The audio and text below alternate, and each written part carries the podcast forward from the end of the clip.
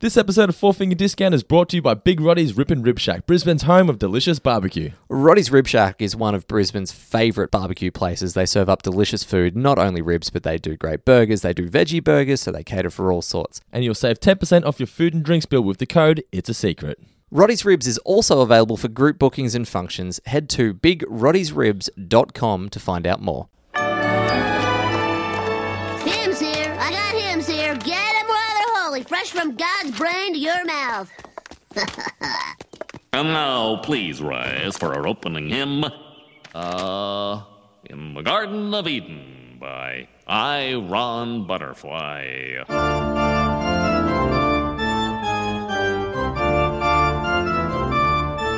In the Garden of Eden, honey, don't you know that I love you? In the Garden of Eden, baby, don't you know that I'll always be true? Four finger discount, dude.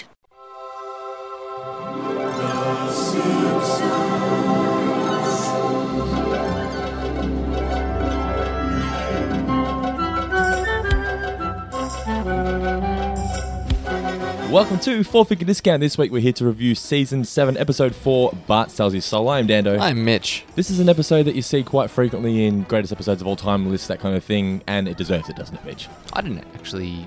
It never really occurred to me as one that people rank that highly. Really? Yeah, you go on. It's one of the best, it's always considered one of the best episodes of all time. Okay, well, there you go. It is a great episode. It's very memorable. Yeah, I mean, well, it's weird you say that because I actually didn't remember a lot of the things in it. I, I remember the general gist. That that is about as far as I ever went with this. Like for me, it's one that there's. I mean, yeah, there's he's back in pog form. There's a few quotes, but like any episode, you could name a few quotes. Uh, Nothing about it prior to watching it had really stood out to me for some reason. I'm always excited to watch this one because I love the sub story of Moe's family feedback. But I forgot just how many great moments existed within this, even if it's just a one liner. There's just so many within this episode. It's just fantastic. It Hmm. is brilliant. I forgot how funny it was. Yeah, it's brilliantly written from start to finish. Yeah. Really well acted by everybody as well. Yeah. the Moe's sub story was one that struck me as something that I reckon had been pitched to be an entire episode, but they couldn't make it work for that. Yeah. This is one of those uh, ideas that was rattling around in the back of someone's head, and then they had this Bart sells his soul, soul story and went, well, uh, we need something to fill it in, get that Moe idea off the shelf. I'm glad they didn't just have the whole episode about butt selling. So it would have been too heartwarming. You needed a bit of wackiness, I think, just to Yeah. balance things up a bit. Yeah, I think so, just to keep the keep everything trick trucking along. A lot of people consider this episode rather dark, apparently, because it's a 10 year old feeling like he's missing something, like he's missing his soul, like he's not himself anymore. I don't quite see it like that, but I've read, read a lot of reviews online where they said it's one of the darkest episodes of all time. I don't see it like that. No, I- it's certainly not when you compare it to, you know, Homer potentially dying from eating a poisoned fish. That's true, yeah, the early seasons, man. Yeah, or Homer wanting to commit suicide in Yeah, the th- second or third ever Nothing episode. will beat that. Th- Like those are things that d- d- I don't. It's a dark subject matter, but I don't think it's a dark episode overall. I think it, like the whole thing has still got a pretty light tone. Every time, it's maybe some gallows humor with Bart for occasionally, but it's still everything about him trying to get his soul back or missing the soul is all funny. It all still provides laughs from start to finish. There Yeah. not a, there isn't a single scene really, apart from maybe Lisa um, dropping the soul down on the bed as Bart's praying at the very end, that doesn't get a laugh. I watched that and thought, Mitch isn't going to like this because I remember you didn't like when Bart gave Lisa the Sax on the Beach record. I didn't like the way he did it. Yeah, I didn't like that he did it. yeah, but uh, you didn't like that he accepted acknowledgement for it at all. I thought it wasn't just so much the delivery. Oh, I thought it would have been it, it could have been nicer if it had been just left quietly. But Yeah. by the same token, it was more the showiness that I didn't like about uh, the Sax on the Beach album. Whereas the way Lisa just drops it over the top of his head is, um, I, I feel a nicer. it's just- That was a nice touch. I had no issue with the way it was handled in this scene. I like twice out of three weeks now, we've had Millhouse getting one up on Bart. Radioactive Man, he got the role Hmm. Yep. of Fallout Boy, and here he legitimately pulls a great business deal where he gets a soul for five dollars, which was an idea apparently conceived by the guy who wrote the episode, Greg Daniels. He used to do that back in his early years at high school. He used to get the bullies or the kids at school to sell him his soul because they didn't think it was worth anything, Hmm. and then get all the other kids to tease him and make him feel like he really needs his soul because he's missing something, and then sell it back to him At an his inflated rate. Inflated rate, yeah. Right. It got to the point where he felt, oh, this is He's kind of- now a billionaire Yeah, yeah. working for Warren Buffett. but he got to the point where he thought, this I've got these blue chip shares. What have you got? It probably isn't a good thing. I should probably stop doing this. But that's where the idea for the episode was conceived. yeah, right. Okay. So it's interesting that that had come from real life because there's also some connections to uh, the story Faust and uh, Faust and Mr. Mephistopheles. I'm not Is aware that- of this. I'm not sure no. if that's how you pronounce that, Our but listeners who aren't aware as well, what is that? Well, Faust was um, he was a doctor basically who a mythological story, but he sells his soul to the devil for all knowledge. Okay. Yeah. So it's kind of like, what's the song? Is it The Gambler? No, um, the devil went down to Georgia. They went down to Georgia. that's That's, the that's one. betting his um, betting his soul. Yeah, yeah, yeah. For the the fiddle. Um, 'cause I Great told song. you, I told Devil you went once, you down to son of a Georgia. bitch, I'm the best that's ever been. I used to always make sure mum didn't hear me say that part. Yeah. well, there's the radio edit, which is "Son of a Gun," which I was There is never as big a fan two, of. yeah. The Have you heard Tenacious? Well, I'm sure you would have heard Tenacious D. Beelzebub. Uh, Yeah. Beelzebos. I love that in that song. By that point, like it's enough of a trope that you sell your soul or you wager your soul against the devil. That the demon in Beelzebos actually gives it. The demon code prevents me from declining a rock off challenge. like it's, it's written down. There's a bylaw somewhere. What are your terms Did you ever play the game Alex Kidd in Miracle? in Miracle World? World? Yeah. And yet the only way to defeat the bosses was with rock offs. Do you remember that? Yeah, yeah, yeah.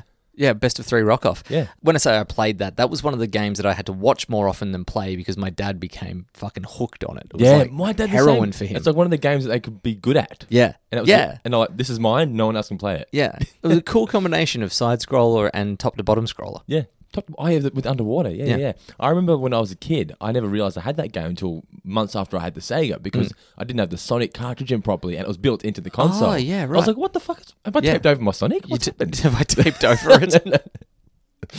Getting back to Bart sells his soul. I've always seen this as, as I know Bart sells his soul, but it's nice that like the sub story, Mo also sells his soul. yes. But by doing so, Mo gains something where Bart loses something. But by the end, the roles are reversed. Much more insightful than you usually are. Oh, yeah, make a bit of an effort. Well done.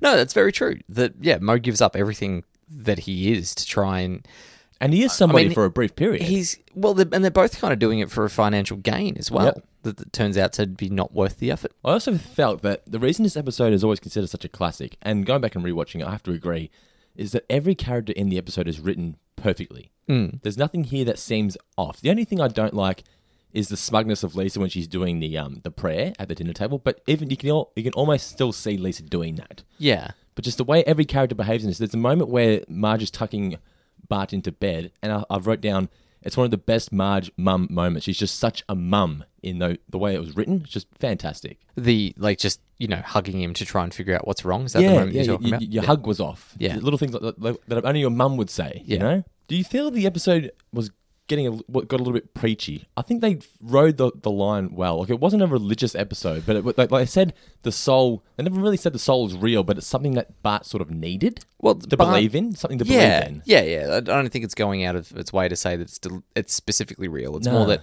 anything that went wrong for Bart, he was putting on the fact that he no longer had his soul, and he did sort of descend into this cave of madness of thinking this is something that I've given up and I'm never going to get it back, and I do need it. So, I yeah, I don't, I don't think it's preachy in any way, but it is a certainly it's putting Bart in that wheelhouse of belief. Yeah, and it's hard to call it preachy when you have Reverend Lovejoy with the money. Yes. How great is that moment? Oh, I put that as a GIF on Twitter. That's or GIF, Oh, really? depending on which part of the world you come I from. don't hear a scrubbing. That's so good. Why would they lie? Yeah. What if they got to gain? That's perfect. I've also felt here, I really feel like they dumbed down Ralph a lot in this episode. This is the dumbest, most childish we've ever seen him, where he was scared of Bart and uh, I think it was something at the restaurant. Did he order something? And then Mo, then Mo yells at him. Oh, he squirts him Um, No, with he the squirts gun. him with the gun. And then Mo yells at him, and it's Yeah. just he just cries a lot. He's just, he's just I don't know. Pretty terrifying to have Mo yell at you. I don't think Yeah. it's he's, he's not so much dumbed down. I, I it annoys me more when he's dumbed down for comic effect. Whereas I see Ralph as always being a very innocent, simple character, if not a so, uh, if not an entirely dense and stupid one. So when Bart comes up to him being all weird, and it's the middle of the night, and your dad's talking to a crazy person on the corner, and you're an eight year old or ten year old kid, you're probably gonna be a bit freaked out. Yeah. So I, I was happy to I was happy to go along with that. I just felt the continuity of a couple of things. That was the only thing I didn't like. Was a couple of continuity things. I feel like Ralph knows who Bart is, so he's like, "Oh, Bart, I know you from school." Like, well, yeah. Yeah. But the other thing that really bothered me was the Hibbert's going to Moe's. Hibbert's been to Moe's before. He knows Moe's is a bar. Remember when he goes, "Don't snap my undies." Of course. Get with the times, Mole. And Krusty gets cancelled. So that I was like, how does he not know what Moses? well, sometimes you go to places, you've already had a Yeah. big night. It's I the feel sixth Like the writer maybe forgot. it's the sixth venue on your journey. But that's and then the only thing. years later you're there again and you're like, I remember those stairs. yeah, I yeah. passed out there. What was your favourite moment? Um, it, it, it Revlon Lovejoy goes really, really close. I'll be honest. Yeah, Um, but if I had to pick another one that wasn't that, I really enjoyed the commercial for Moe's, the TV commercial. It had that real like kind of. The, it, it had a real feel of the ads that you would get in the South. Um, like in Mafia 3, the video game, they have a lot of these playing on the radio when you're driving your cars around, but it's that kind of like, come on down to Uncle Dando's Steakhouse, where the only thing on the menu is happiness. like it kind of had that vibe re- that I, I really liked the way they did that. And I love it whenever the Simpsons directors take on a genre or subgenre or a very, parody in very, itself. very specific thing. Yeah. And they seamlessly blended in, but completely changed the tone and the look of the show for those, for that minute or 30 seconds or whatever it might I be. was actually wanting to discuss that later in the episode when it got to the commercial. We'll discuss it now. What do you think is the closest thing we've got to in Australia to that kind of commercial? Would it be the Frank Walker from National Tiles? Um, any car yard dealer. Pick apart, pick apart. Uh, no, no, no, no. But like, we have lots where it's the guy that runs the business And they doing aren't the TV, so I ad. don't watch ads anymore, so I, I don't know if there's as many now, but there certainly were were a lot going back ten years, or anywhere in small towns. Wombat Gully Plant Farm. Yeah, yeah. Chris Amari from Wombat Gully. Yeah. Um, but anywhere where you've got regional TV, so Win or Prime instead of your s- national syndication. 31. Um, but it's yeah, like Where it's specific to where you live. Yeah, yeah, like you know, I'm Mitch and I've gone mad for bargains. So come on down and see me and buy a take yourself home a new Jeep. Let's do our own commercial. Oh, I, yeah, okay, that'll be fun. Not, not actually pay for it to be on television. No, just no, put no it on we'll just Facebook do it on page. Facebook, like an ad for YouTube. For our Sorry, an podcast. ad for the podcast. Yeah, that could work. work. Awesome. Um, so I did have one little fact as well, by the way, that uh, from the Itchy and sca- uh, Scratchy, sketch. Cartoon, yeah, yeah. The um, I don't remember what it was called actually. I didn't write that down. I know which one it was though. Yeah. But um, Itchy dropping the penny from the Yes. Seattle Space Needle referred back to a uh, Life in Hell cartoon where Matt Groening was lambasted for incorrectly stating that a penny dropped from the Empire State Building would embed itself into the pavement. Hmm, okay. So it's just a little throwback to Cool. a time that he said something stupid. I like it. Well, my favorite moment was the. I think it's the one moment that made me laugh out loud the most because I never really recalled hearing it, but it's the delivery from a poo of subject to the entrance with the Windex. subject to Sanjay, the entrance with the Windex. that was pretty great. and I just love the innocence as well of, ow, my freaking ears. Like, just Todd, it, in, he's just so innocent in that moment. Yeah. We do have a few listener favorite moments Yeah, that have get to come them. into us from Twitter. Oh, of course, classic line. But Mo, the dank. Yeah. The, the dank. Mum, The you're, dank. Not, you're not thinking of getting rid of the dank, are you? At Four Finger Pod, follow us on Twitter. Uh, that that uh, particular suggestion came in from at Chris underscore D underscore thirty one, um, at Egg Kitten. The deep fryer's here. I got it used from the Navy. You can flash fly a buffalo in forty seconds. Forty seconds, but I want it now. Uh, at Timothy Bellison also enjoyed the counting of the money. There's been a few people that have written in with uh, well, the whole scene at Millhouse's grandma's house. so- Shut up, shut up, shut up. yeah, that was definitely one of them. Uh, Steve Gordon. A caller at this hour? You dial 9 1. Then when I say so, dial 1 again. Great concept. Uh, oh, how did I forget this for a favorite moment for me? This is from um, at SAFCJ Yeah. C91. Bart, you didn't finish your spaghetti and mole balls. Science, you fool. It could be ours. Run, boy, run. Run for your life. Run, boy. uh, at craving results. Um, just Uncle Mo's family feedback. Uh, please take the fries off my head, kid. The basket's extremely hot. Oh, uh, at Nerdist forty two, the sound of the couple eating the deep fried meal in Mo's always gets his teeth on edge. yeah, because the fact that they're chewing glass. Yeah, deep fried glass Yes. softens it up a little bit. Alrighty, time for some trivia. Mitch, kick off the proceedings. Uh, we, would it not be time for an alternate title, we Dan? can do that if you want to. Or if you want to do it after the trivia, we can do it after the I've, trivia. I've just got Bart's sole problem. Okay, I had One Nation under Pog. Cool. I actually had a second one. I tried to go, I tried to find words that match with mind, body, and soul. Okay, And I, I didn't like it, but what I, what I came up with was fries, sody, and soul. okay, that's not too bad. So at least it's episode specific. Yeah. All right, Trivia. So trivia. What do you got? Uh, where do the Hibbets want to go to eat? What are the like? They rattle off a few places before settling on Moe's. He, well, I, I don't know the three places. I know that that they do choose. It's a Texas Cheesecake Depository or something. That's where they go in the end. Yeah, Yeah, yeah, yeah. But so the Spaghetti Laboratory, Face Stuffers, and Professor VJ Cornucopia's Fantastic Food Megorium and Great American Steakery. What was your favorite place to eat in the states? Those kind, those kind of places. I Oh. love Bubba Gump, so that was my favorite. yeah, well, I, I I didn't go to Bub's Gumps in the sh- uh, states. I've been there in Indonesia, and I was actually going to talk about them a little bit later Okay, in we'll the do, we'll episode. do it later on. yeah, yeah. Um, outside of that, I only ever went to like individual restaurants. I didn't go to. I, I Did deliberately you go to Cheesecake avoided. Factory? No, No, okay. I didn't. I, I would have liked to have gone to International House of Pancakes, but I, I didn't see one when I was in LA. But it was just surprise, surprise. I think they're on every second corner. But um, no, for the most part, I just went to normal restaurants. Yeah. like, One- privately owned. One place we were going to try, never got around to it, was that IHOP. Yeah, that's what I just said. International House of Oh, is Pancakes. that what- ah, okay. Yeah. Never clued. Yeah, Yeah, but that, I saw it and I was like, I've heard it's good. yeah, And we just like never got to three liters of maple syrup on it. every table. table. uh, what does Bart offer for $4.50 to Lisa? His conscience. And he throws in something else because everything about him must go. Yeah, no His sense of decency. sense of decency. Okay, what year was on the penny that Itchy throws from the top of Space Needle? 89. Yes, well done. What names does Homer have for Moe's? I don't know because all I wrote down for that scene was Mo, Yeah. Mo. No, that's a different scene. Oh, it is a different scene. No, well, I forget the It's first like, one. as well. I like it. Yeah, It's that's that scene, because yeah. that, I was going to say all I wrote for that scene was I like it. It's Chairman Moe's Magic Walk. Hmm. And the other one comes straight after Moe said, I want somewhere where people think they can come and just relax. How about Madman Moe's Pressure Cooker? Uh, what street did Millhouse's grandmother live on? 252nd? 252? So I'm going to have to go to the judges because I thought initially it said 257th, but it might have been 252nd. Uh, how fast can Moe's, oh, I've already mentioned that before. How fast can it? Oh, how- yeah, flash flash flood Buffalo in 40 seconds. Uh, in what year, as my final question, Okay. did Pablo Neruda win the Nobel Prize for Literature? Oh, No idea. 1971. 71. Okay. A couple of facts about the episode. I mentioned the one about Greg Daniels, the writer, where he got the idea from. The original pitch was he wanted to do an episode about racism in Springfield, and then Bill Oakley and Josh Weinstein didn't think, or Weinstein, whatever you want to say, didn't think it would fit The Simpsons. However, later in the season, they actually did the Much Ado About Nothing, which was about the immigrants, which is kind of racism.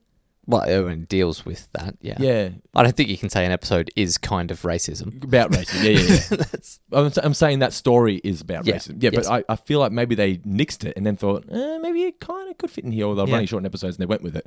But that was originally going to be this one, so they went with the soul idea instead. Uh, the song that they used in the Garden of David or whatever it's called. Inagata De Vita, yes, by Iron Butterfly. Yes, was originally going to be Jesus He Knows Me by Genesis, but they couldn't get the rights to it. Do you think it was Phil Collins that held out or Probably. uh, Peter Gabriel? I'd say Collins. okay. And But Collins worked with Disney. he did. Uh, Or Disney or Warner Brothers. Who did Hook? Ooh. Oh, well, It has actually, to be no. Disney, Because he doesn't it? worked with Disney in Tarzan Yeah, I was anyway. gonna- yeah, yeah, yeah. yeah. So, So, he- which cartoon one did he do? Yeah. so either way, he was on both. But he, was, he was in Hook. He's a detective at the beginning of Hook. Is he really? Yeah. The one where Toodles walks up to him and says, I've forgotten how to fly. that yes, Collins? well, well, one does. That's Phil Collins. Ah, nice. And Uncle Mo's family feedback was actually based on the franchise Chili's Grill and Bar. I never saw one of them in the States, but apparently they're very similar to this. That's where the animators went down to sort of get a feel of what they wanted Mo's to look like. And finally, there was a, an issue with Mo's teeth. Now, I never realized this until I watched this episode and found out this fact. Mo is missing a tooth. Yeah, I- I spotted that at one point. Yeah, I never noticed it. But, then when he smiles, he's not. and but he they- might have got it capped for the episode. They uh, for the originally commercial. had it with the tooth missing, and Bill and Josh said it looked wrong. Change it, and they and uh, Greg apparently took a sheet, like an, an original drawing of Mo, and said, "Look, he's got a tooth missing." And they said, "I don't care, change it anyway." so when it's big smiles, his teeth are filled, but when it's just talking, he's got a tooth missing. Yeah, and okay. Mm. it was quite jarring. Once you notice it, it's like, "Oh yeah, it's there, it's gone, it's there, it's gone." Yeah, I, yeah. I just like to pretend that he had a false. That just kept appearing and disappearing. Yes. The original air date was October 8th, 1995. The chalkboard gag, I am not a lean, mean spitting machine, and the couch gag was The Simpsons drive to the couch in motorized clown carts. The episode kicks off with Bart's church prank, one of the most iconic moments of The Simpsons, isn't it? Certainly Very one of the- simple. it is simple. Like this is a good prank. Yeah, yeah. It's a prank that doesn't hurt anyone. Everyone has fun. They're all into it, which I love. Yeah. And Are, are they all into it? Oh, that's the thing no, about they're it. all is- just exhausted by the end because it goes for too so, long. so, th- so they're all because Reverend Lovejoy's not into it. He doesn't No. realize till the end. So, is, it, is the joke that they're all going along with it, knowing that they're being pranked? Like, what's that? Because then, 'cause then it doesn't become a prank. Um, No, if they, they're they- going along with it. It's no, not a prank. They don't know it's a prank. it's just a prank on They're the just organ lady. enjoying singing the songs. It's a prank on everyone. Like it's 17 minutes of rock and or roll. It's an exacting, you know, brutal thing that they've gone through. But I just love that it, no one's hurt. No one gets hurt by this at all. And I also really Except love. the organ lady. Well, okay, yeah. So Mrs. is it Mrs. it's not Mrs. Glick. I no, thought it was it's not Glick. Mrs. Glick. But anyway, the organ lady's fingers are probably shot. But but I love that he is leading the charge early with the singing. You- Yeah. Like even though he's not on screen, you just hear his voice belting it out Like from the starting a chant at sidelines. the footy. yeah, exactly. Or d- the Mexican wave at the cricket. Like Bart's the one getting up there going ten, Oh, yeah. nine, eight. Have you ever done that? No, no, I don't have the courage. Uh, or or the popularity to be able to start a Mexican wave. Homer and Marge actually said, "Remember when we used to make out underneath the bleachers to this or whatever it was." to the well, he said to this him. To so this him, He's, but is he's this him going along with the joke? Because Bart smirks No. at the same time with him. no Bart's not good enough. uh, Homer's not smart enough to go along with the joke. but he's, Marge might be no, I, I think it's just gone over both of their heads okay. as far because it's not a popular song. So it's just this like he's got No. he, it obviously Oh, have it the- was at the time. though. yeah, not now, but I mean he, he might have had the tune in his head. Have you listened to the actual song? Uh, I not the whole thing. I did listen to it um, some years ago because of how much I loved this moment of the episode. Yeah, I- yeah. I went out of my way to find the song and, and play it. I could never find it because I was always looking in the Garden of Eden. I didn't realize it was in the Garda In, Davido. or in whatever it is. Argata Davida. Yeah, yeah. Do they sing throughout the entire song though? Isn't it just a big musical chunk in the middle? I think there is, yeah. So why are they all died? Well, maybe he added in extra lyrics for the hymn. Possibly just on repeat. Yeah, I did notice here the, with the animation, this is something that wouldn't happen anymore.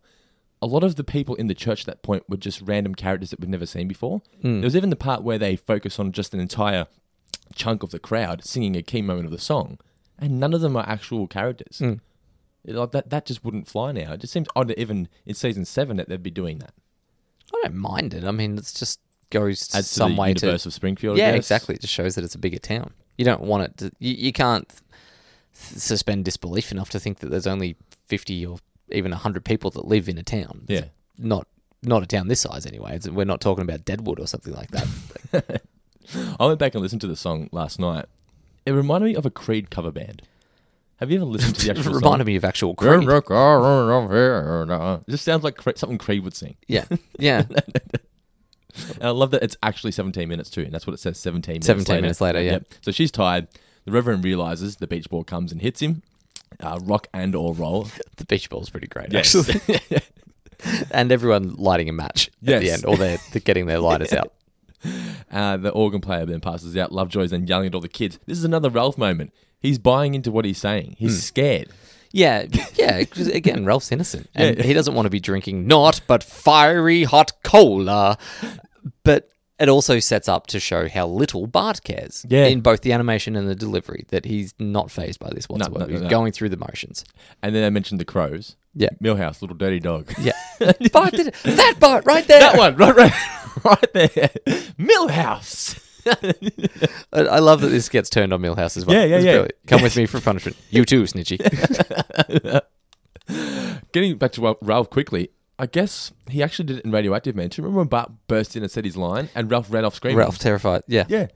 But uh, Bart and Millhouse get punished by having to clean the, clean the organ. the pipes. organ pipes. Yeah. and that sounds a lot worse when you say it like yes. that. Yeah. It just sounds sounded weird. I love the ways you shank. and Millhouse, Millhouse is bought into a soul. He believes it. Yeah, like I, I wrote here that Milhouse is virtually Butters from South Park in this scene. Like he's so, he, he believes everything. I love that the fact that see, I'm not religious at all, and when I talk to a religious person, they seem to have an answer for everything, and that's Millhouse in this moment. Yeah, Mm. yeah. Bart's- like Bart's no like, what matter- about this? No, no, he's got an answer for it. Yeah, exactly. There's no cynicism. There's no doubt. It's just everything is this. As absurd as it is, it doesn't matter because Yeah. he believes it. You know. Uh, whereas Bart, obviously pointing out that the a soul is something made up to scare kids, like the boogeyman or Michael Jackson. that's co- is that a dated joke now? The Simpsons very rarely Oh. I mean, makes the dated jokes. fact that he's dead now probably probably dates it a bit. I suppose if he was still alive, he'd still be considered spooky, wouldn't he? Yeah, he would. Be. Not spooky, but you know what I mean. Yeah, well, y- Jokes at his expense. yes, exactly. Yeah, yeah. But every religion says there's a soul, Bart. Why would they lie? What would they have to gain? I don't hear scrubbing. Well, if your soul is real, where is it? It's kinda in here. And when you sneeze, that's your soul trying to escape. Saying God bless you crams it back in. And when you die, it squirms out and flies away. Uh huh. What if you die in a submarine at the bottom of the ocean? Oh, it can swim. It's even got wheels in case you die in the desert and it has to drive to the cemetery. How can someone with glasses that thick be so stupid? Listen, you don't have a soul. I don't have a soul. There's no such thing as a soul. Fine. If you're so sure about that, why don't you sell your soul to me? How much you got? Five bucks? Deal. There you go. One soul. Pleasure doing business with you. Anytime, chum. which in established is established in Simpsons law that if you put your soul on a piece of paper, then that's enough to give it up. Yeah. Like th- you, you can transfer your soul from your body to paper. Well, Greg Daniels established it when he was 14 years old in high school. Did you say Greg? What? Greg Daniels was Oh, the writer, Greg Daniels. Okay, gotcha. the one that came up with the idea. Yeah. In my head, I thought you said Grant Denyer for some reason. I'm like, what the hell did he do? For those of you, It would from explain. internationally, It would explain the elongated TV career if he had sold his soul to someone. he hosts Family Feud in Australia. What else does he host? well, he used to be Million Dollar Minute, and before that, he was a weatherman. Weatherman? Was he I really? think he was on Sunrise or Today, one of the two. Oh, okay. It was like Denyer and Steve Jacobs. They were the ones that were going toe to toe, trying to outdo each other for who could be the most wacky weatherman. Uh, so what happened? So that he's bought his uh, sold his soul, should say. Anytime, chum. So we got the Hibbets driving to Moe's. which we covered mostly before. So it's just where do you want to go? This, this, this whole scene really only exists as a way to establish the fact that Moe's is not a place that anyone wants to be apart from the barflies, and Moe's not going to be making much money off the barflies. Yes, yeah, yeah. And he kind of dreams for something more. Yeah, like Like he does have aspirations. I feel like it's a noble ambition at first. It's not so much just about, oh, I want to be making more money. I think it's more about, I want to have a nice place, something that I can be proud of. proud of, And the, exactly, yeah. the dank is not doing it for him anymore. It was a great animation of how he just dusted the mirror a little bit. Yeah, And yeah. It just shows how run down and dusty the Exactly. place is. You know. Hibbert walks in. A, a great line from his daughter. This place smells like tinkle. mm-hmm. Mo, even though he knows he doesn't have a kitchen, he still says pull up some seats to the to the pool table. Yeah. He'll find something. yeah.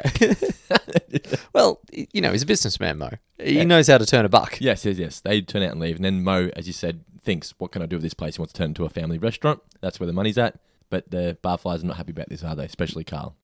Everybody is going to family restaurants these days. Seems nobody wants to hang out in a dank pit no more. You ain't thinking of getting rid of the dank, are you, Mo? Ah, maybe I am. Oh, but Mo, the dank, the dank. Yeah, family restaurants. That's where the big bucks are. I could turn this joint into a place where you wouldn't be ashamed to bring your family, huh? I'm not ashamed. Hey, put a coaster under that.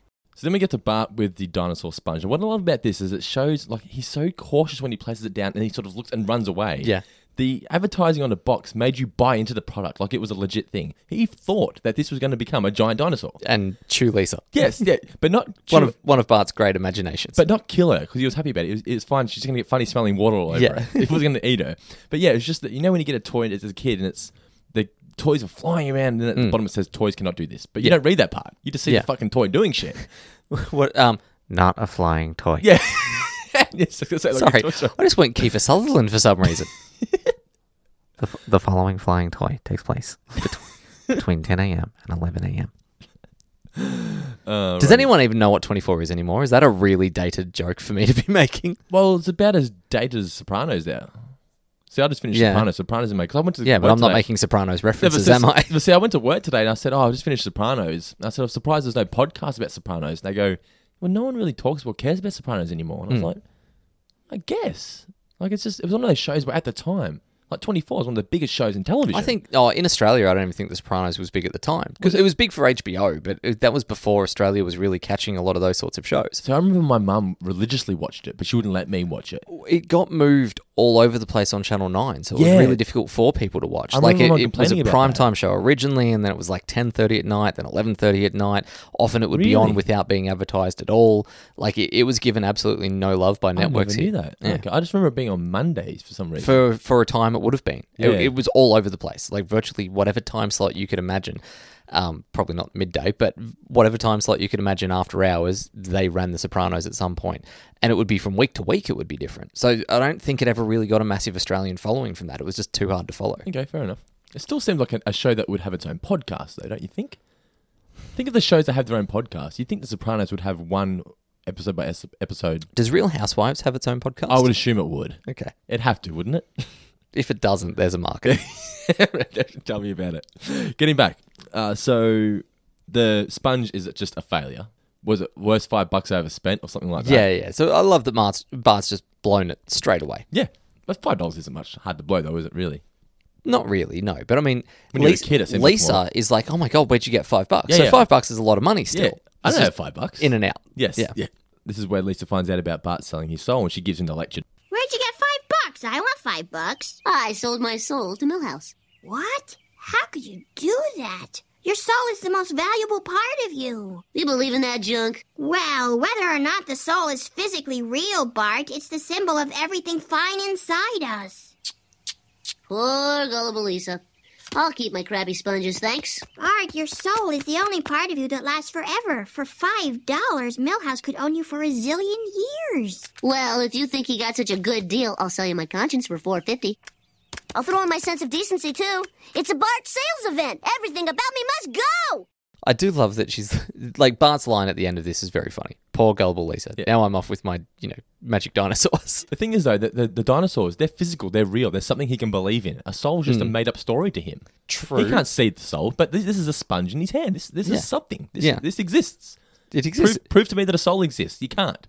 But this, I'm holding it in my hand. As a 10 year old kid, that's why he was like, I'm going to take my sponge. Pretty much just laid down an uh, argument for atheists everywhere in the world. Look, there's a fossil. It's right there. I, I see the fossil. But they always have an answer for you. Where's your fossil in the book? Yes. and then Bart starts noticing differences. The, uh, the doors won't open for him. The dog and the cat. Well, the firstly. animals turn first Yeah. because, as we all know, animals are the first to pick up on it. Yes. When Jack Nicholson turns into a werewolf in Wolf, it's the dogs that notice before anyone else. Well, Jet always knows that you're here before we do. Yeah, is that with 'Cause he had anger, good hearing. or is it the constant humping of the front door? What gi- what gives it away? Uh, what is it? The dog and the cat. It's the uh, the quickie mart doors won't open for him. The way to breathe, no breath. Just a lot of different things. Yeah. But then we get my, my favorite moment, as I mentioned there. Sunday to the entrance with the, with the Windex. Just the way that voice echoes and rings yes. out, And it's it's and it, and it's the fact that he's not helping Bart That's it. whatsoever. It's not the are you okay? It's the Sunday to the entrance with the Windex. and the subtle difference, Sunday to the entrance with the Windex. yeah, Perfect. I love this so much. Oh man. And I also like the idea that we only ever really see a poo at the quickie mart, but Hmm. the fact that Sanjay is there, but he's just doing shit that a poo Yeah. has got time to do. Yeah. And Sanjay's always there as well, you know? So then Mo starts thinking of names for his family restaurant. So come on, I need a name that says friendly all American cooking. How about Chairman Moe's Magic Walk? I like it! Nah, I want something that says people can have a nice, relaxing time. I got it! Madman Moe's Pressure Cooker! I like it! Hey, how about Uncle Moe's family feed bag? I hate it! Oh boy, the deep fry is here. I got it used from the Navy. You could flash fry a buffalo in 40 seconds. 40 seconds, but I want it now! Now you mentioned bubblegum shrimp before, and that like this f- this is where I started thinking about it. Like these classic, you think of a name for a restaurant, and then everything else flows through from that. Yeah. When you went to bubblegum shrimp, like I said, I, I went in Bali years ago, um, but did they do the thing that whenever someone ordered a margarita, they would come out and sing a song? I was going to say when he does the million dollar birthday fries, that's what happened to Bubba Gumps. Yeah. But I didn't know what it was that people ordered, but I'll be there and all of a sudden they're singing the song. Yeah, you hear it like 20 times Yeah, throughout yeah. the night. And that's fun for you as a consumer. But imagine how fucking annoying and degrading that would be as the staff member that has to do it day in, day Our out. barman got annoyed just having to sit there whilst it was happening, not Yeah. actually doing it. It's just like, yeah. fuck. It's going to come to a time where someone's like, Can I have a, mm, a martini? Yes, you can. Yes. But I was about to say, Shut up. I don't think I could handle doing it. I think maybe three times a shift and I'd be that'd be my breaking point. What do you Yeah. reckon? Once. Halfway through the first. I don't even like the happy birthday song. Uh, just for your family and friends. For anyone, I don't like singing the happy birthday song. Such a dull song. It's very boring, isn't it? Yeah. Like later this week, I'll be tur I'll be the birthday boy or girl for the thirtieth time in Yeah, my yeah. life, and I'm hoping no songs. Oh, there'll be songs. Well, I mean, we're going to the piano bar, so there'll be songs. but, That's what I'm saying. but I don't want that song. I'm going to make him sing Happy Birthday to you as slow as possible.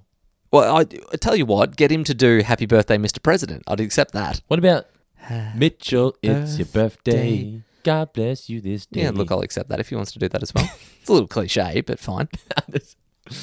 So Bart and Lisa are watching Itchy and Scratchy. We've got the I'm not sure what it's called. You mentioned it before, where they drop the penny off Yeah, the yeah. top, and Bart doesn't find it funny at all. Normally Yeah. he, he knows it's funny. But he you know can't what? laugh. It's not often that I always. la- It's not often that I laugh at an itchy and scratchy cartoon. Yeah. But the idea that the space needle would just stick in his eye and not crush him, it's pretty fucking great. I love that the, the Lincoln was screaming as the penny was dropping. Yeah. Hmm. but Bart can't laugh at all. He's, he's trying to laugh. He knows it's funny, but he just can't. It's not inside of him. Then Lisa brings up Pablo Neruda. Hmm. Joke here being that I'm familiar with the works of Pablo Neruda. joke being that most viewers wouldn't, but Bart is.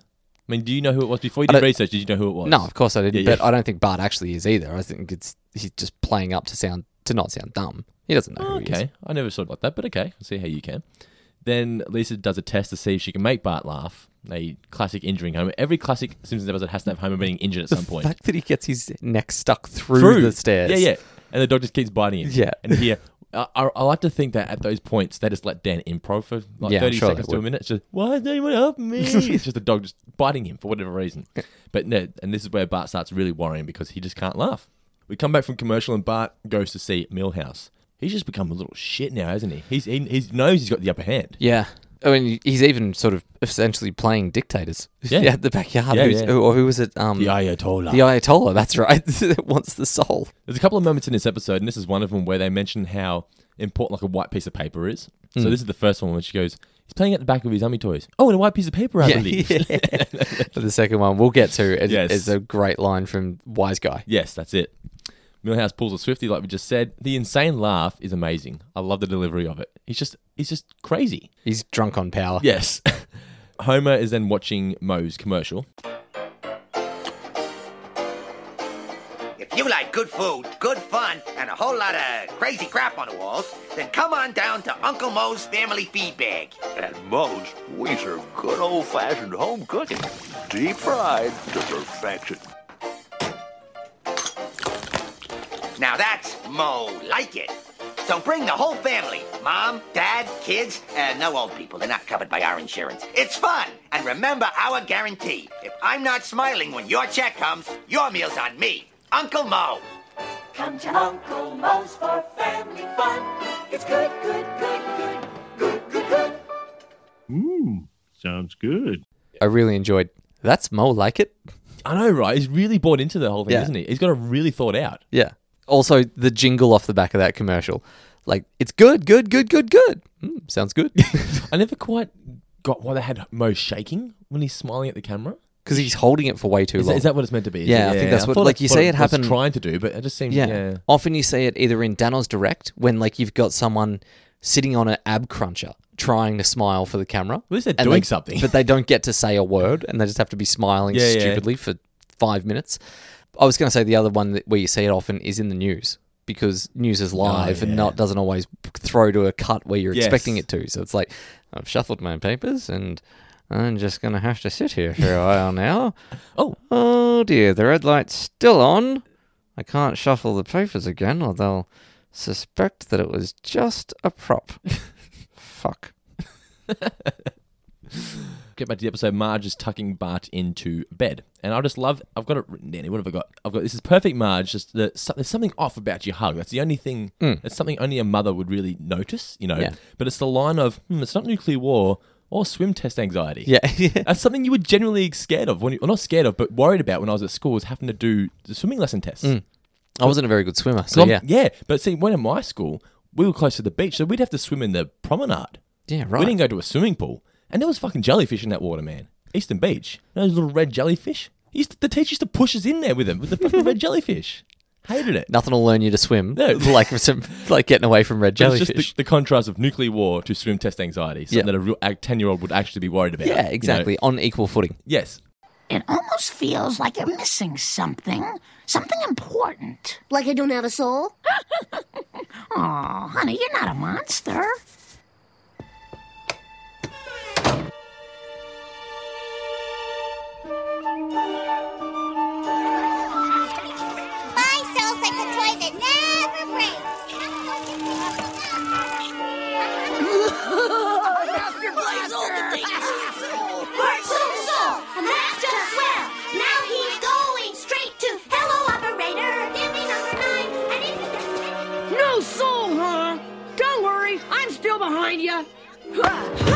Oh,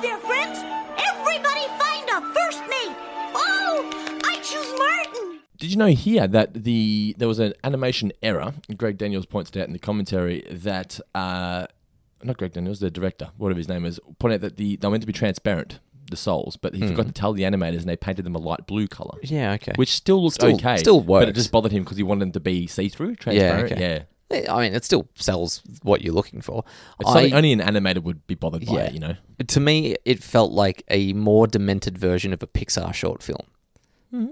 Like I was like specifically Night and Day. I don't know if you saw that one with um, they played that before Toy Story three, but I do. I would have seen it then. yeah, okay. Um, even though that Night and Day is actually a brilliant thing, kind of about um, racial equality. Yep. it- which is fucking stunning. It's a great short, but but this whole thing it kind of felt like one of those fables that Pixar would tell over the course of three or four minutes, but with a more twisted ver- uh, twisted moral to it. How how are Pixar so great? They're just genius in what they do. Well, they just employed the right people. Yeah. from Well, we've the got whole Brad way Bird, through, didn't Oh, we? and, Brad and Bird? yeah, Brad Bird, um, uh, J- John Lasseter, and uh, like uh, all uh, all guys that have um, uh, Unkrich, Lee Unkrich, like they're all guys that foster creativity from within. And Yeah. the, the- I think that's the main reason for it. They all love what they do. They treat their work like babies, don't they? Like they're their children. Their product, yeah. Yeah. What did I call it? Oh, th- you said their work. I was Their just work, double checking sorry, yeah, that that's yeah. what you were. That I was double checking that's what you said, and not workers. Okay. no, no, no, not workers. The Simpsons family then go to visit Uncle Moe's family. for- I was actually going to mention this before. Uncle Moe's. Is that a good name to have for a family restaurant? Like Uncle Mo, Uncle, Moe's? anything sounds family related. It's also Uncle. Like the uncle's usually the one. That's You reckon also there's a said with- conno- connotation with the uncle? with bad stuff, it- it can be there. It's usually if it's something, it's still Uncle whatever. Hmm. Don't, don't you think? Like Uncle Buddy. Uncle Woody. Is it Buddy in Oh, Once Buddy. of Warriors? uh, Uncle Paulie, isn't it? In Once Were Warriors. Uncle Paul is it? Who's I thought who's Buddy? Oh, anyway, but you know the guy I mean though, don't you? I do know the guy that Oh, Yeah, you mean. Yes. and his uncle. yeah, yeah, that took a turn. Yes, that's not good at It'll all. be hard to rescue comedy from It this. is a dark episode after all. yeah, Uncle Harvey. Would that work? I guess so. But they go to visit Uncle Moe's, and Homer's impressed that, well, he's happy that Mo knows the guy from the ad. Yes, he knows my name. Marge loves all the sh- crazy shit on the walls. What's the closest? That's what we're gonna ask. What's the closest place we have to that in Australia with crazy shit all over the walls? I can't think of any. We used to have Planet Hollywood, which is kind of a similar thing, but not. It's all movie memorabilia at least. it wasn't just crazy shit for the sake of crazy shit. you Um, There's know? a place out past Bentley in Melbourne that's Yeah. like, I, fe- I think it might be a Hawaiian theme or something like that. Okay. I reckon there's a volcano motif about it. Uh, it used to be Smorgies down on the pier. Mm-hmm. yeah, yeah, it's- it's gone now. yeah, which was King Neptune based. Um, and Salty the Seal. Salty the Seal. It wasn't crazy shit on the walls. I just had the two ro- robots. uh, That's true. It was Yeah. more just a center stage. Um, there's the there is a chain of Outback restaurants up north.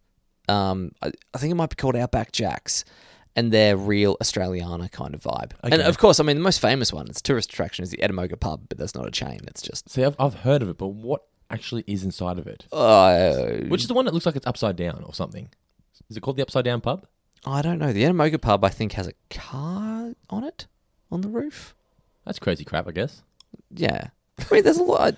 I've never been inside, but I assume there's a lot of crazy stuff. Okay. so he seats the Simpsons family to their table, and this is where Rod orders his million dollar birthday fries. Million dollar birthday fries. Uh-oh. Mo gets so excited when you order his million dollar birthday fries, he just has to celebrate. Here you go. Here I am, Uncle Mo. Thank you, ma'am. This'll be a treat. Uncle Mo, here I am. While you eat. Please take the fries off my head, kid. The basket is extremely hot. I think it's, it's such a Rod thing, like a Rod and Todd thing, to just not take the fries off of his head, just sit there and just enjoy it. Yeah, yeah. Like, it's just it, like he doesn't see it as a bad thing. He's Yeah. just like, mm, this is Oh, delicious. We didn't give credit before to Rod and Todd thanking the door for opening, by the way. Oh, they, they feature quite prominently in this episode As prominently as they as they really when do they're not about the ever. story, when yeah. yeah. not in the story. you yeah. know?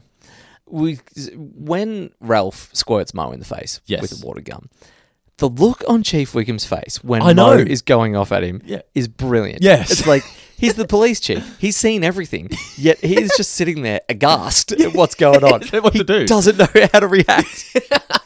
They even drew like the lines next to his eyes. Yeah. To show shock. yeah. But yeah, Ralph, that's the first time of two that he cries in this episode. But as you, as you explained, when you're 10 years old, or he's eight actually, because he's in Lisa's grade. Ah, yeah, I knew I said eight for a reason. Yeah, yeah, and um, yes, a- an old man, especially the one that looks like Mo, yelling at you. We got your little freak. Is that what he calls him? Yeah, I think so. but it's it's not, it's funny here. You see Mo, he's starting to crack, but he's still trying his Still best. trying. He's still trying his best at this point. The Simpsons family make their order. Marge's gonna order like eel or something, which she doesn't Yeah, realize something it's like eel. that. Bottom, Yeah, it's- it's bottom dressed feeding up. suction eel or Yeah. something. What does he actually tell her to get? Oh yeah, the chicken necks. I start with the The best chili, part, I think. The neck. Yeah. Ralph. This is when Ralph then squirts him, and then we get the prayer. This is what sets Bart off. Just can't take it anymore. Hmm. Yeah, and this is good. As you said, this is Smug Lisa. smug Lisa rubbing it in, Yeah. in a very true to character way. Which I like to think is the reason that she did it at the end because she felt so bad for doing Yeah. this to Bart. Exactly. It's Yeah. kind of i i- this is her way of teaching him a lesson. Yes, yeah, it's yeah. m- making pushing him over the edge to make him realize that this is important. Like Yeah. it's she's not doing it just to torment him. She's doing it with purpose. And then we get the home with the spaghetti. That's a Homer talking to his brain moment that I had forgotten about. Bert, you didn't finish your spaghetti and mo balls. Silence, you fool. It can be ours. Run, boy! Run! Run for your life! Boy! Come back from commercial and Bart has now gone to Millhouse's house. Now you wanted to discuss this part. Uh, The wise guy. yes. The, so yeah. So firstly, you get like the spacesuit come out. It almost looks like something from the day the Earth stood still, or E E.T. or ET. Yeah, like Bart's about to get fucked up. Yes. the one you call Millhouse you is are in gone. great danger. yeah. the sprain for potato bugs. It's like when he left, did, did he happen to be carrying a piece of paper? Oh yeah, you don't forget a thing like that. Yeah, yeah. Have you looked up potato bug? I YouTubed them. They are fucking horrifying. Oh, okay. They are huge and their faces almost look human like. A humanoid bug. Look them up. Potato bug. Oh yeah, yeah. Guys, there's a video of a guy with it in his hand. Potato bug in hand. Yeah, watch that. That's a very aptly named YouTube video. It almost that's kind of like a like if you were designing an ant to Super be ant. a human. It's a super ant. Yeah, It's a real life Ant Man. it looks like it's got like eight fingered hands. Yeah. big head. Sorry, I'm just reading the description. I took the time to train it not to bite me by placing it near Yeah. a cl- plastic bowl in in my hand and then removed the bowl. Jerusalem crickets is another name for Yeah, them. yeah. Cool. Now, if there was one of them in my house, I wouldn't spray it because those things would fucking fight back. No, Yeah. no spray is killing Yeah. those things. And they look like they could scheme. Yeah, there's a video where it says uh, potato bug attacking. Killer potato bug attack. It upsets me that one of the related videos says the top 10 most painful animal stings in the world. Yeah, I'm, uh, ooh, the, the killer potato bug attack is in slow motion. Anyway, you continue talking about the episode. I'll wait for. They look like a bee. That frightens me as Yes. well. Like they've got the horizontal stripes. they're scary. I was looking at them about twelve thirty last night. I thought, no, that's it. I'm done. I would spray for these motherfuckers as well. Oh. Cuts back to Mo's, and Mo is really starting to lose his mind because the Million Dollar Birthday Fry song just goes off and off and off. He really didn't Love the eye twitch. Yes, yeah. He didn't plan well though. He should have had staff doing it for him. Yeah. Not staff just going, uh oh. My favorite part about where he sings it for um for Sherry and Terry isn't the fact that he has to do it again. It's the it's a deep breath Yeah. before he does it. It's a oh, Compose. Fuck, I hate my life. Yeah. You know, Yeah, what, have, but what, I- have, what have I done So here? they uh, don't let this show. yeah. Still hold it together. Then the kid, this is you. Got the stink lines Got and the everything. stick lines and everything. then he doesn't smile when he hands the bill Mm-hmm. to Snake and they leave. Great delivery from Snake here. yeah. Is it Shoshana? Let's roll. Yeah. you didn't smile. We eat for free. Then we get the. Cute little kid. Oh, well, actually, it's just before that. Is it, they look at the um, look at that guy, the vein in that guy's forehead. He's gonna. Oh blow. yeah, that's right. I love that Krusty's the one to spot it. Yes, yeah, yeah. I, I didn't realize it was actually a bar as well that served alcohol. Yeah. because they were just sitting out at the bar. Yeah, well they didn't get rid of that obviously. Then we get the poor little girl. Yeah. Unky Mo, My teeth hurt. my teeth hurt. I love that they said teeth, not teeth. Yeah. It reminded me a bit of uh, Happy Gilmore. Which one? Oh, My fingers hurt. What's that? Well, now your back's gonna hurt because you just pulled yard duty. great is it? Anyone else's fingers hurt? I didn't think so. I thought you meant the Mister Mister. Ah. My teeth hurt. Oh, your teeth hurt. Do they? Your teeth. Freaking teeth hurt. Unky Mo, What is it, sweetheart? my soda is too cold. My teeth hurt. Oh, your teeth hurt, huh? Your teeth hurt? Well, that's too freaking bad. You hear me? I'll tell you where you can put your freaking sody, too. oh, my goodness. Oh, Let's go, dear. Well, I expect that type of language at Denny's, but not here. Oh, come on, folks. Wait. Please come back. Please, I got a new offer. Whenever Uncle Mo threatens you, you get a free steak. Fish. I love on the way out. Um, Ned, I expected that language at Denny's, but not here. Cheap jabber Jenny Yeah. at Denny's. Yeah. Little drive by.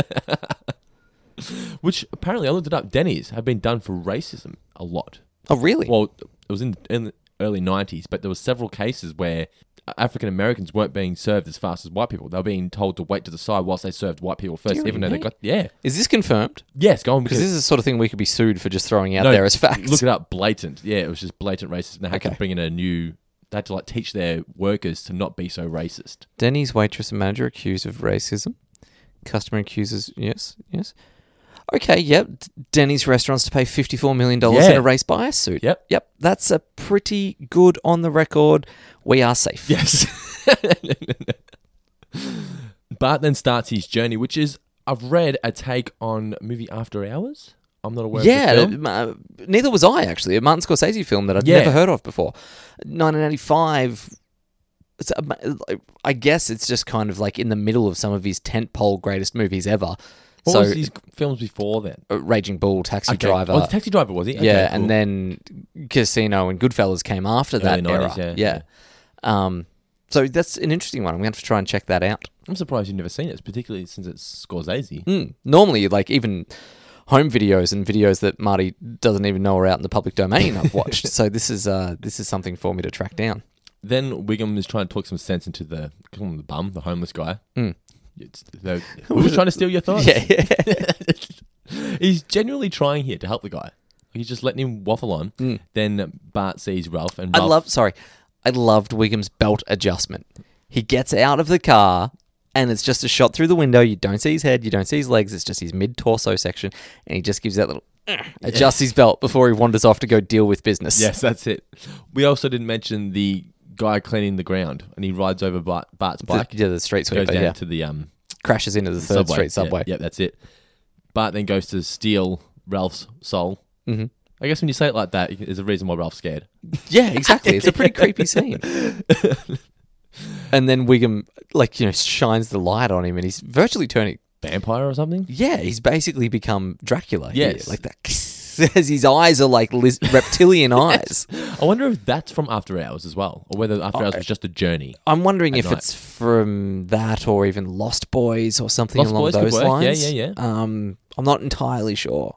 It's certainly something that felt like it was from something. Like like that's that's the expert comments that people tune on the, Yes, tune that's this it, yeah. podcast for. It's something that felt like something. But it's very creepy though, isn't it? It is. Any Um, soul, yours. And you're like, Yeah. ooh, shit. Yeah, yeah, he's coming for him. Yes. then Mo is reflecting on his massive failure. And this is the moment you mentioned before where Homer's like, Mo, Mo, Mo. oh, you forget, think of all the money you spent, huh? Nods. Yeah. God, take it all. Get it all out of here. You know, Mo, you might want to keep the fire extinguishers. Nah, too many bad memories. Well, look at the bright side, Mo. You still got us. Yeah. Yeah, you know, that, that actually makes me feel a little better. Why? That was a problem in the first place. You were going broke because we were your only customers. Wasn't that the problem in the first place? That you were going broke? Mo? Mo? Hey, Mo? Oh, you're thinking about all the money you blew, aren't you? What was it? Fifty, sixty thousand dollars? Mo? Look, maybe it would help if you went over all the mistakes you made from the beginning. Mo? What? Let me get a pad. Bart then visits Millhouse's grandma. This is a great scene. It is. I don't know if I've ever seen Millhouse's grandmother before, but we should have got more of her. She's fucking hilarious. She is pretty great. But it's it's just Kirk as well is so Yeah. goddamn good. I got work in the morning. Like Millhouse, give him back his soul. I got work in the morning. Get out, Bart. Yeah. Let's just sort your shit out. shut up, shut up. But it's it's the close the door, you're letting the heat out. shut up, shut up, shut up. But we mentioned we forgot to mention that Millhouse tells Bart that he sold his soul or he Yeah. swapped it for elf pogs. For elf pogs. Millhouse, please. Bart, I can't play now. It's 2 a.m. Millhouse, I gotta have my soul back. I'll do anything you want. Uh, well, Uh, Millhouse, give him back his soul. I've got work tomorrow. I'm really sorry. I kind of traded your soul to the guy at the comic book store. But look, I got some cool pogs. Elf pogs. Remember Elf? He's back in pog form. It's not as funny as I remembered it, but for some reason it's really cla- like it's really iconic this scene of Yeah. the elf pogs, but it's not that funny. No, elf pogs in and of themselves aren't that funny. Had elf even disappeared by 1997? Was elf still around? Alf was four seasons, I think, from Okay. 88 to 92. Maybe? Gotcha. I don't know. I could be wrong, but I think it was done by that point. But I think this scene was just You're right. Sorry, final episode was 1990 for elf. that. By the way, that scared me as a kid. My, Really? My dad used to have an Alf plush. Yeah, that yeah. He bought just for me, and I was terrified of it, so he would use it and scare me with it. That's awful. Yes, I, I know. I was terrified of Alf for years. I'm a, I'm a massive fan of elf. oh yeah, I Just- love it now. Just as a side, I've as a got side Alf note. cards on my wall. There, you see The- 'em? Oh, here we go.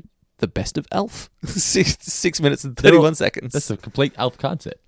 No pogs.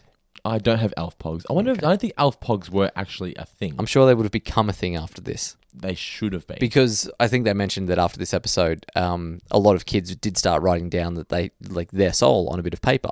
Really? Because The Simpsons, by this point, good influencer thing. Yeah. Like if they invented something, someone would go, "Oh, I'll make money off that." yes, yes, yeah. The thing about Pogs is they were such a fad, weren't they? Yes, absolutely. I, I, one that I never really engaged in, but yes, What what would be a fad now? So I suppose you have you have to be a kid to really know, wouldn't you? I don't know. I did Funko, have- Funko Pops are kind of a fad. I did have a great conversation that showed how out of touch I can be with some things with Yeah, yeah. someone Uh, the other day where they were playing. Uh, this is a kid who's actually might even be listening to the podcast. Um, so Bailey, if you're listening, g'day.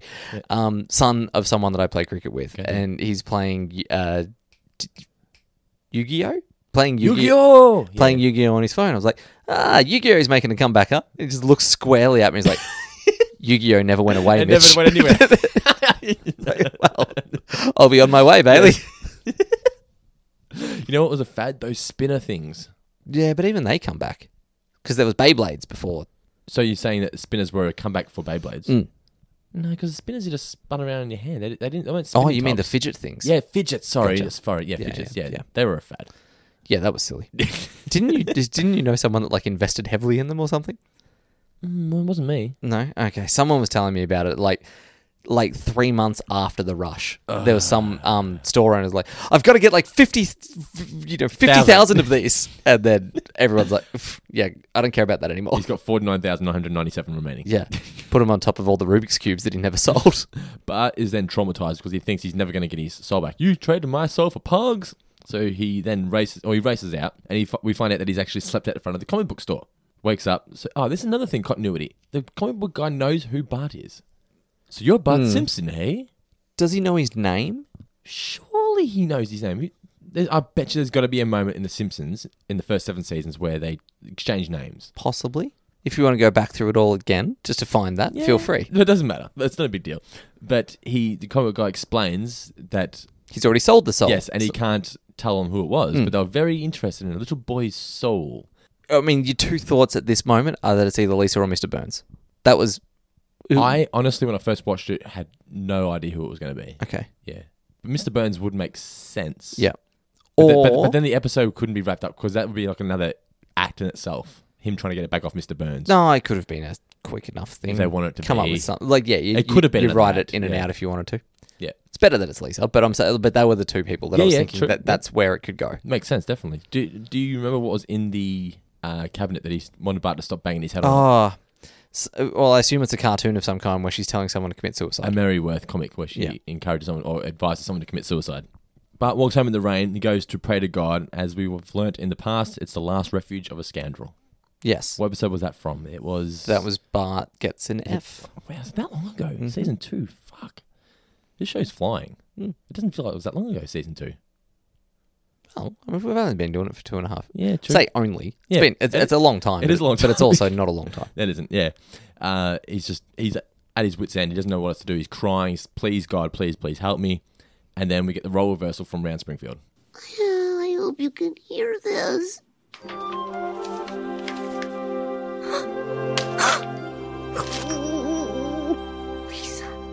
You bought this? With the change in my piggy bank. There's no change in your piggy bank. Not in any of the ones you know about. Please. Thank you. Happy to do it. Really beautiful acting by Nancy on Bart here. during the prayer, the relief, all that sort of stuff. It's very well delivered. I love the way he hugs the soul. Like it's just a pa- it's just a piece of paper. Mm. Yeah. But he's now bought into it. Like it, Yeah. it actually means something now. He, he, he believes it. And I believe one of our other Twitter followers, I'll try to find who it was, um, at Six Bit Sarge, Yeah. uh, j- eating the paper during Lisa's speech there. Yes. Yeah. it's like he's not even listening to Lisa. He just wanted Yeah. to eat it, so it's part of his body. again. Exactly. Yeah, yeah. then Lisa mentions the whole nobody's born with a soul. It's something you have to earn through pain and suffering and Mhm. whatnot. Then we cut to Bart, and I love the little touch here that the pets are now sleeping on bed with him. Oh, I didn't even pick up on that actually. Yeah, that's beautiful. Yeah. But you know, Bart, some philosophers believe that nobody is born with a soul, that you have to earn one through suffering and thought and prayer, like you did last night. Uh huh.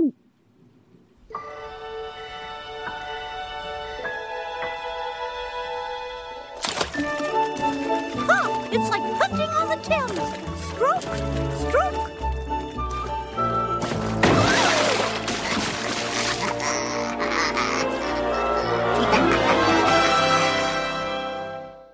What else can we say about the episode that we haven't said already? Bart sells his soul. It's I've just just been talking for over an hour, so probably not much. yeah, it's it's fantastic. What did we learn, Palmer? So what did you learn from the episode, Mitch?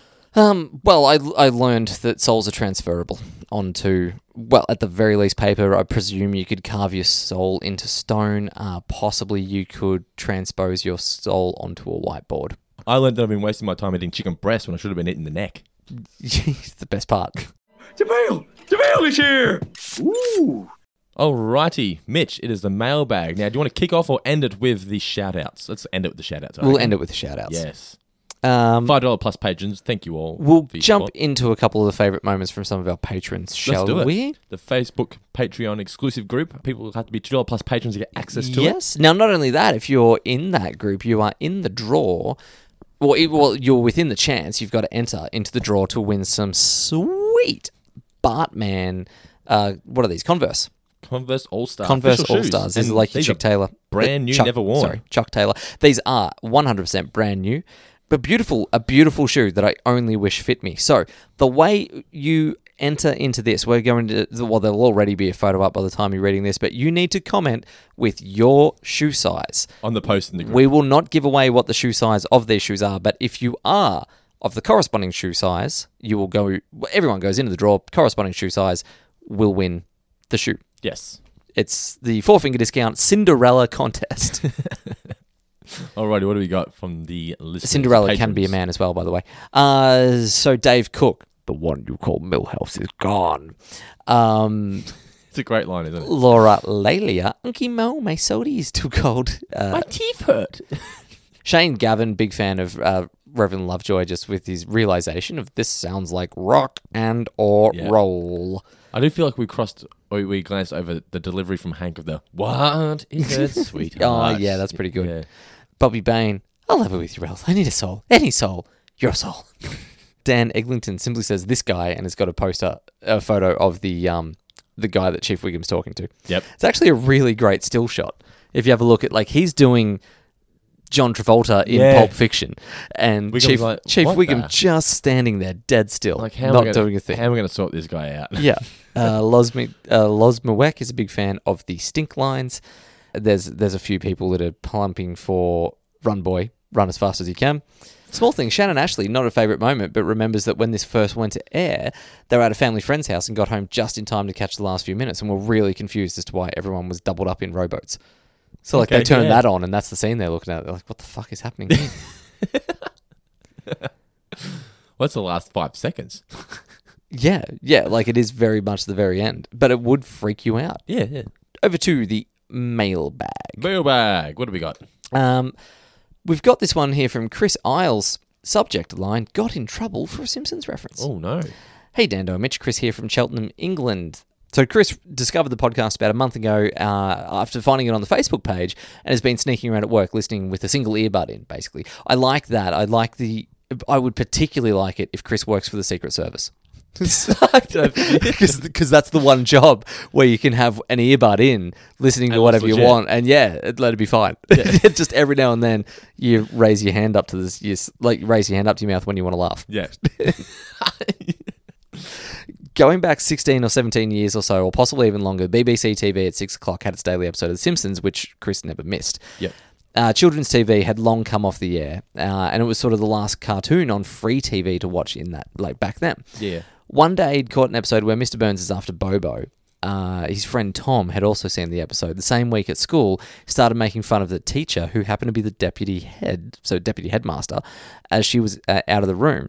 The assistant principal, deputy. Yeah, assistant principals. Yeah, so it was I'm Mrs. Self, blah blah blah. do this, do that, blah blah blah, This lasted quite a while, and to the point where others who got the reference joined in word for word. However, in a blah blah dote moment, uh, an ex-girlfriend of his had snuck off upset, told our form teacher, uh, brought her back to catch us still mid-act. Kind of like Carl's mom's a big fat bitch. It is a little bit like that, yeah. Carl's mom. Uh, so but that's good. pretty brilliant, Chris. And I'm glad you're enjoying the podcast, bud. Yeah, Thank you thanks very for much listening. for writing in. Uh, Alex Cato. This is a WWF slash E podcast idea and a My Two Cents story. I'll be honest, it's the My Two Cents that got my attention, but I'll Hmm. Yes. read out the wrestling for yourself.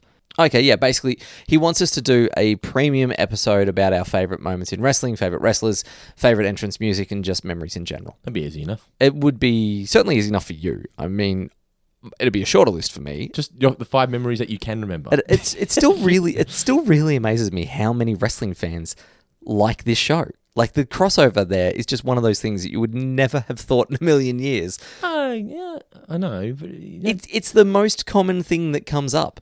you make an offhand reference to wrestling, and we'll get twenty people emailing going, "Fucking wrestling's great! Talk about it." yeah, we'll do that one day. The Patreon exclusive. Just talking about. Just I'll bring things up, and I bet you it'll rekindle memories. There'll be things. Yeah. I do remember used to uh, Remember like suck it and things like that, right? Like DX. Yeah, yeah, yeah. I remember trying to perfect the four figure leg lock on my friend Figure on, four. on his figure four leg lock, whatever, on a trampoline in the backyard. Oh, you nearly broke his And leg, didn't you? f- No, he nearly broke mine. I Um, I, I was like, I felt that searing burn in my ankle where I was like, oh my God, oh my God, oh my God.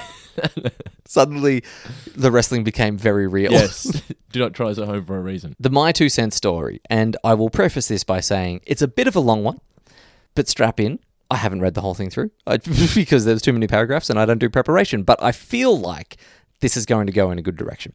This is a story about a very cheap friend, or I should do this as one of those things actually, like on This American Life, where they're like, this is a story submitted by one of our listeners. It's read here by the actor Mitch Grinter. Happy? Yes.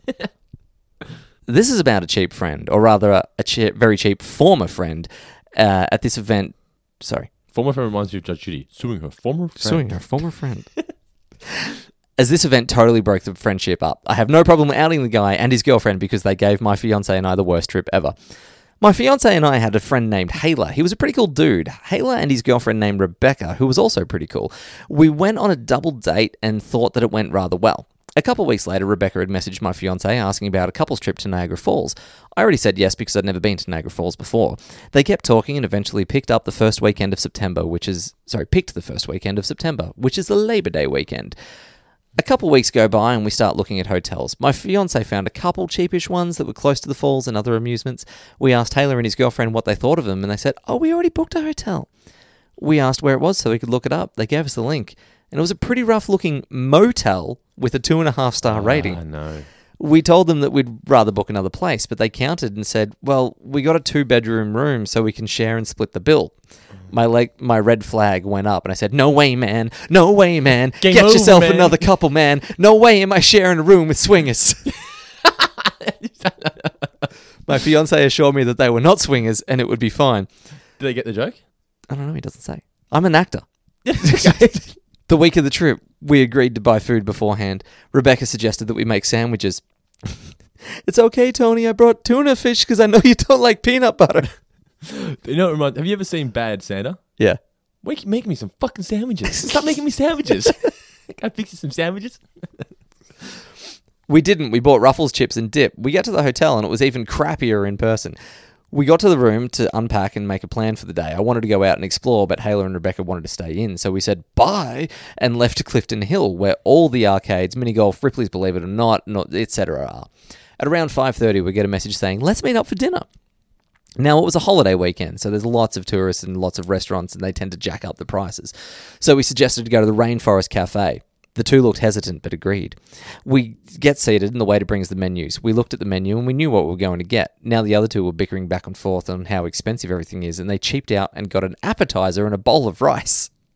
We felt awkward because we usually get our own things because, you know, to be honest, we're fat and we love to eat. that is that's so me. He said it. yeah, no, no, but I mean, like, I, I've been there. Yeah. You look at the thing and you go, fuck it. Yeah. I don't care. Yeah. I'm not going to be judged. I refuse to be judged. I will have the two for one dessert, even though she doesn't want any. Uh, we agreed that we'd get something that they could share because at least you know because they shared something. So like they kind of felt guilted in having to share a meal. After the dinner, we suggested that we should go do mini golf. Then they basically said, "Look, we just got a new apartment and had to pay first and last month's rent, which is four hundred bucks, so eight hundred bucks, and I had to pay my car insurance, so we're strapped for cash. So we can't do the fun things or eat at these expensive restaurants. That's why I said let's bring sandwiches." Now, I'm not a mean person. I totally understand that those payments first. But if you're the ones that plan the trip, why plan it on a day where you have all of these bills to pay, where you could have told us that so much, uh, you could have told us that you had so much on your plates? I worked 14 days straight to save up for this because I knew it wouldn't be a cheap trip. Anyways, the next morning they said, let's go to this amazing all you can eat breakfast buffet. We said, sounds great. We got to the restaurant and it was a $5 all you can eat buffet breakfast. The food was pretty disgusting. The waiter asked uh, what we would like to drink. I got a chocolate milk, fiance got an apple juice.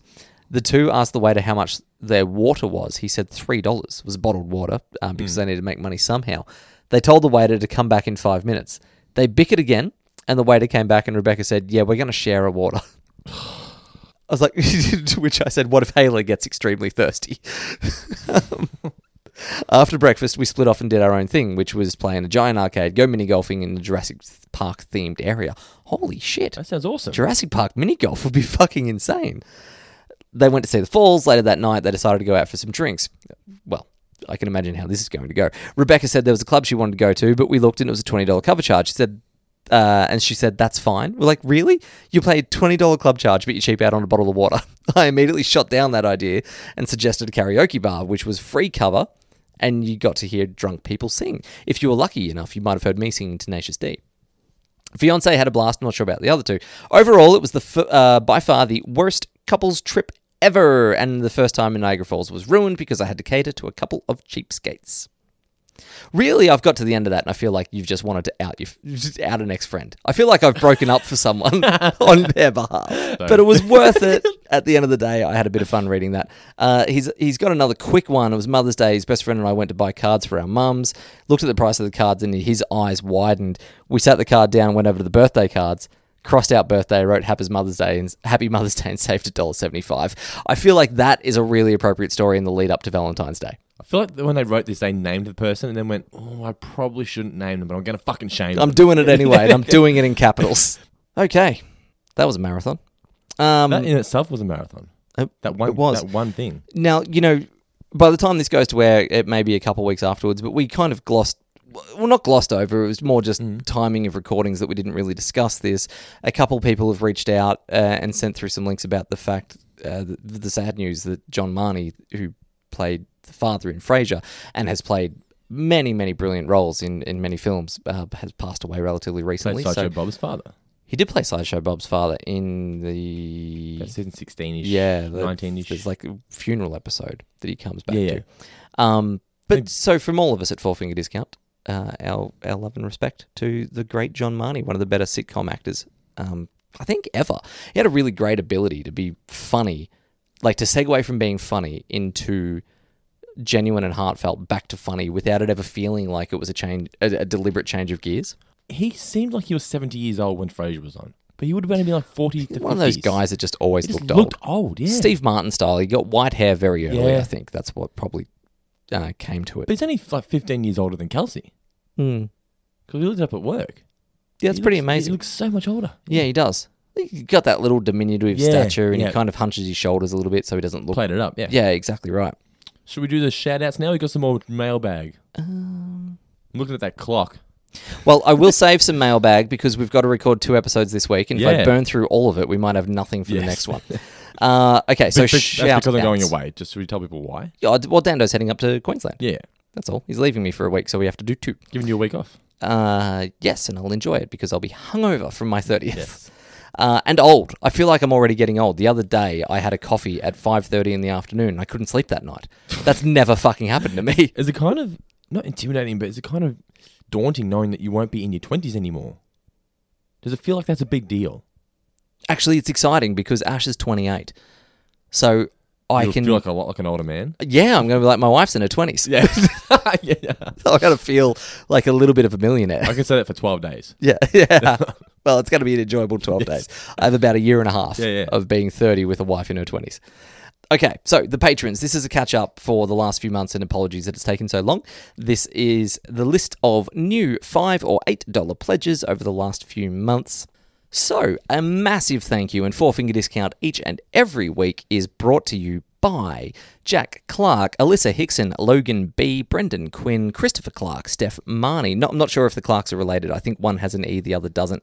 Keith Nedham, homeboy who's starting up his own bakery called the Mm. Scone Cutters. Jack Clark, by the way, has got built our website for us. Great man. Thank you very much, Jack. Adrian Murray, Seth Boyster, Stormy Salengo, Patrick Jennings, Jessica Miller, Scott Wilkes, Lewis Baisley, Anthony Jenkins, Shane Gavin, Nick Carroll, Jacob Meat, Matthew Davis, Jenna Harrington, Jordan Macy Smith, a man known only as Jay, Bailey Maben, who sounds like a cocktail, Karen Aldridge, who sounds like an actress from the 40s, Nicholas Conroy, who sounds like an actor, actor from the 90s. I was going to say nineties as well. Yeah. Leith Jones, Rosie McJorro, who sounds like the greatest golfing champion that never was, Michael Duffy, who could easily be a boxer, Ben Kane, who probably is, Renato Di Donato, who is surely either a race car driver. Uh, I was going to say race car driver or tenor.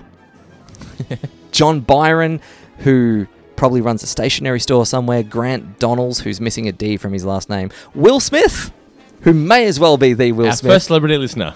Loz Muweki, I want to say. That's how you pronounce that. M-U-E-C-K-E? And Jack Jira. Jack Jira. Sounds like a back pocket. Thank you very much. To, it sounds like a back pocket. What?